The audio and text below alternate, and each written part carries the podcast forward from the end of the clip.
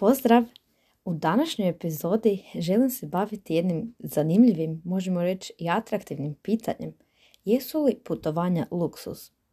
Nedavno sam naišla na članak u kojem se pričalo o putovanjima kao o luksuzu, to jest da si putovanja ne mogu priuštiti svi, da je to nekakav luksuz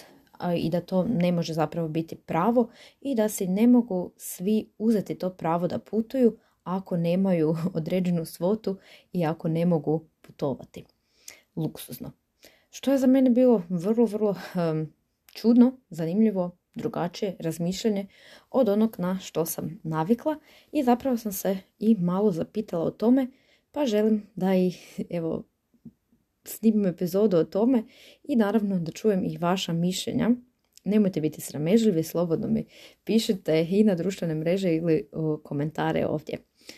Jesu li putovanja luksuz? Ja sam svakako to pitanje doživljavala, ajmo reći, nepotrebnim i smatrala da svatko ima pravo na putovanje, da se svako putovanje može priuštiti u svojoj režiji, naravno e, prema svojim mogućnostima, velim, nisu sva putovanja ista. Drugo je ako pričamo baš o luksuznim putovanjima, o skupim stvarima, o nekakvim odmorima na egzotičnim tropskim otocima, o all-inclusive paketima, makar danas se već i za to mogu naći nekakvi određeni popusti. međutim, velim, smatrala sam da je svačije pravo da se organizira putovanje po svojoj mjeri i bilo to stvarno to neko, ajmo reći, luksuzno putovanje ili nekakvo low budget putovanje sa što manje novaca, sa što većom dozom snalažljivosti, kako minimalizirati svoje troškove ili sve ono nešto između tih luksuznih i low budget putovanja. Um, također, jako mi je zanimljivo u biti gledati na putovanja kao na luksuz, jer puno stvari u svakodnevnom životu koje imamo, konzumiramo i koje jednostavno si priuštimo, također bi mogli gledati kao na nekakav luksuz.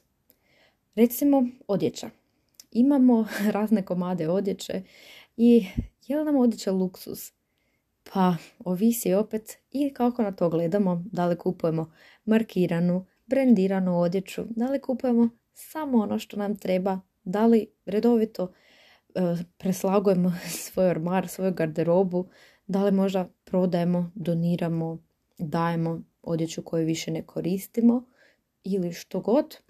Ili jednostavno imamo sav taj luksus u svojoj ormaru, a zapravo također ne koristimo pola tih odjevnih e, predmeta. Ili recimo nekakav namještaj da li je to stvarno luksuz ili nam to treba u životu, koliko zapravo, ajmo reći, namještaj ili koliko garderobe nam je potrebno, a koliko onda prelazi već u tu neku kategoriju da imamo više, da imamo previše, da možemo birati da je to nekakav, ajmo reći, luksuz. Također, brojni užici, poput, ne znam, odlaska u restoran, odlaska u kino, Sjećam se eh, svojih studentskih dana kad je bila srijeda pa smo imali kino po 20 kuna, međutim danas su te cijene dvostruko više, a da ne pričam o tome da idete, ne znam, 4D, da idete da jedete načose ili kokice, da projekcija traje duže od dva sata i svašta nešto, eh, da uzimate ljubavno sjedalo i sve ostalo što nekako diže cijenu kina pa također možemo se pitati je li to luksus i zašto na taj luksus gledamo puno drugačije ili je to puno normalnije nego li da odemo na nekakvo putovanje. Zašto je tome tako u našem društvu? I dalje imam dojam da nekako na to se gleda stvarno blago naklono i na markiranu odjeću i na ne znam, velim, možda ako stan ili kuću obogatimo nekakvim nekakvom umjetnošću izdvojimo veliku cifru za nekakav dekor ili sliku nekakvog uh, poznatog umjetnika ili nešto, no to se gleda sasvim normalno. Međutim, ako neko uloži u putovanje, uloži u osobni razvoj, to se nekako sad smatra luksuzom. Hm. Ja se svakako ne bi s tim složila. Uopće ne ulažem, ne želim ulaziti u to što na tko troši, jer mislim da svatko ima pravo trošiti svoj novac, svoje vrijeme i svoju energiju na one stvari koje njemu pašu, na ono što treba, što su njegove potrebe i želje i nekakvi ciljevi i snovi, ali također mislim da ako želimo putovati, da uopće nije bitno na koji način putujemo i koliko to naše putovanje košta, već da si možemo priuštiti putovanje, bilo da je to stvarno nekakav low budget i uh, nekako jeftino ili čak besplatno putovanje, da koristimo autostop, couchsurfing ili bilo kakve druge načine, definitivno mislim da je bilo koje putovanje bolje od neputovanja i stajanja na mjestu i bivanja u svojoj zoni udobnosti i biranja da se ne pomaknemo, već da uh, jedan te isti uh, dan, mislim, proživljavamo više manje jednake, uh, jednake tjedne, jednake mjesece, ako ovoga ne poduzmemo nekakve promjene.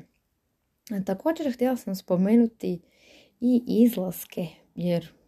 sjećam se i u studentskim danima, ali dan danas da brojni ljudi troše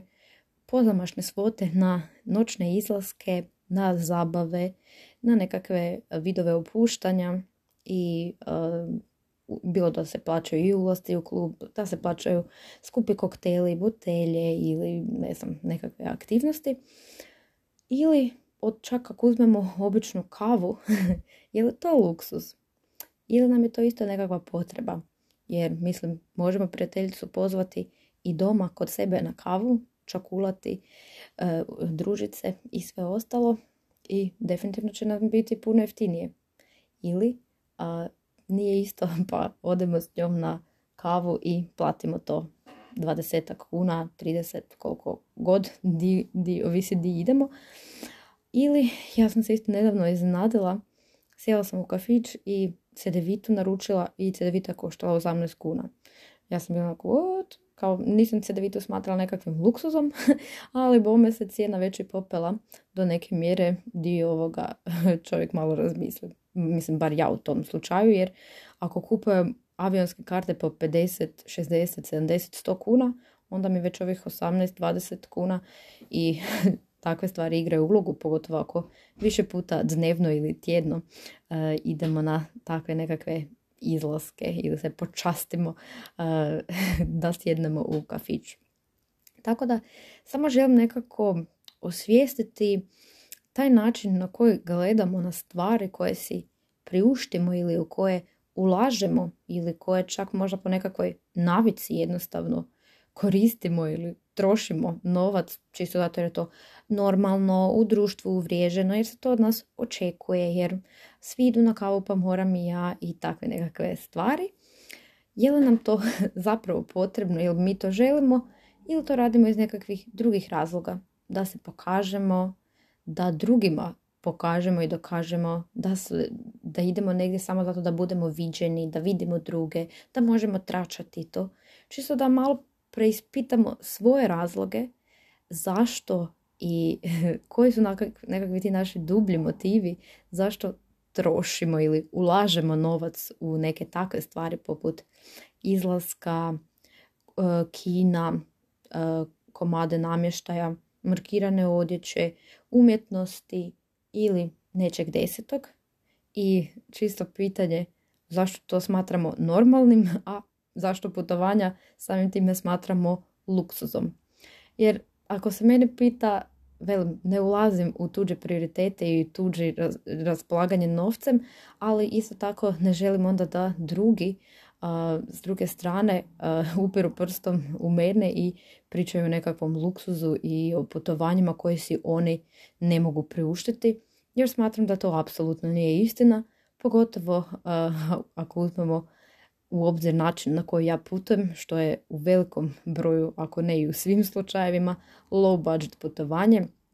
koje svakako mislim da si svatko može priuštiti, jer ako uzmemo u obzir tjedan prosječne osobe, koliko se potroši na kavu, izlazak ili evo nešto od spomenutog,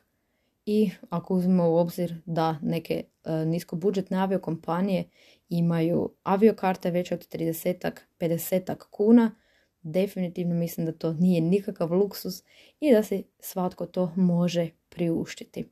Bilo da imate stalne prihode ili tek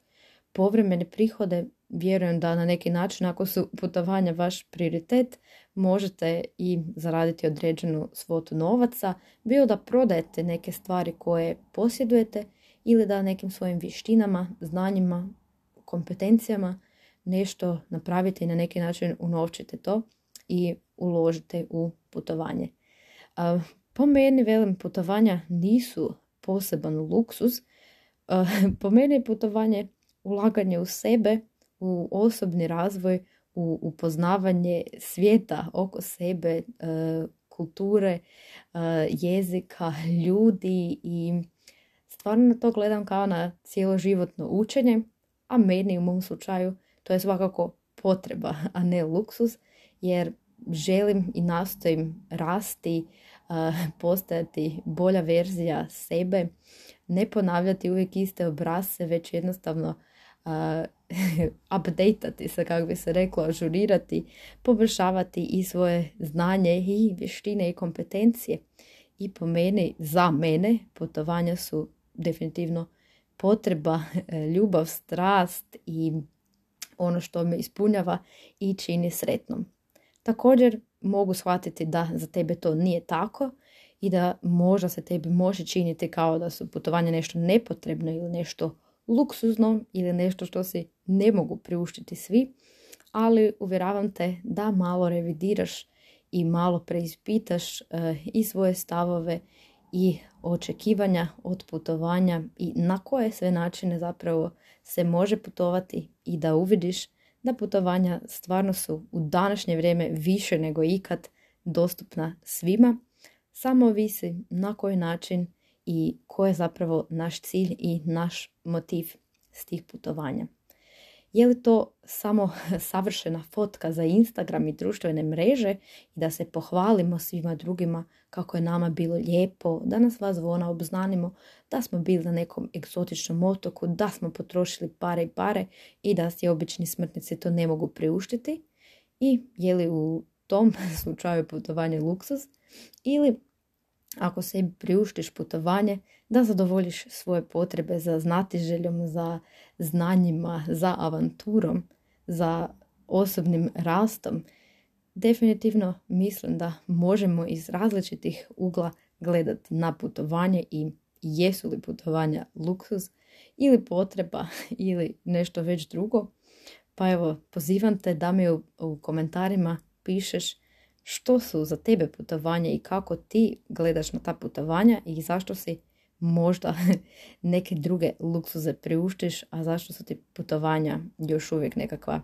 ajmo reći, nepoznanica, zašto možda ne putuješ toliko koliko bi htio ili htjela. Eto, toliko od mene u, ovom, u ovoj kraćoj podcast epizodi i čekam tvoje komentare. Hvala ti, čujemo se!